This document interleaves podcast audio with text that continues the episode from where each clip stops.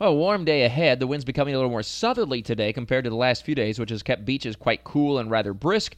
We'll see a warming trend area wide today. Highs will still be cooler at the beaches, but reaching the low to mid 70s, closer to 80 degrees inland. And a mild night tonight. And then clouds increase tomorrow ahead of a front. Now, this front's produced a lot of severe weather over the past 24 hours, but like the last couple of fronts, this one moves through weakening with the main storm center associated with this front way north into Canada. So this is a weakening front as it moves through tomorrow tomorrow and tomorrow evening with uh, limited chances for much in the way of significant rainfall. But a few showers are in the first alert forecast for especially the middle of the day tomorrow through the afternoon and early evening.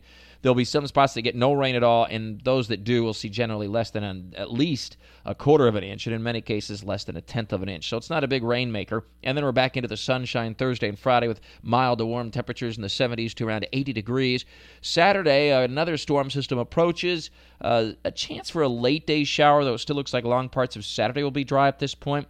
And the forecast model is a little bit at odds with how this storm will progress and how strong it might be. It would primarily be a problem, however, for Saturday night and Sunday, the latter part of the weekend. Right now, I've got some showers in the forecast for Sunday, and we'll continue to track this, of course, day in and day out the rest of this week as to how strong the system may or may not be and, and uh, how much rainfall could affect at least the end of your weekend. With our weather all the time, I'm Chief Meteorologist Mike Buresh from the CBS 47 at Fox 30 Action News Jax First Alert Weather Center for News 1045 WOKV.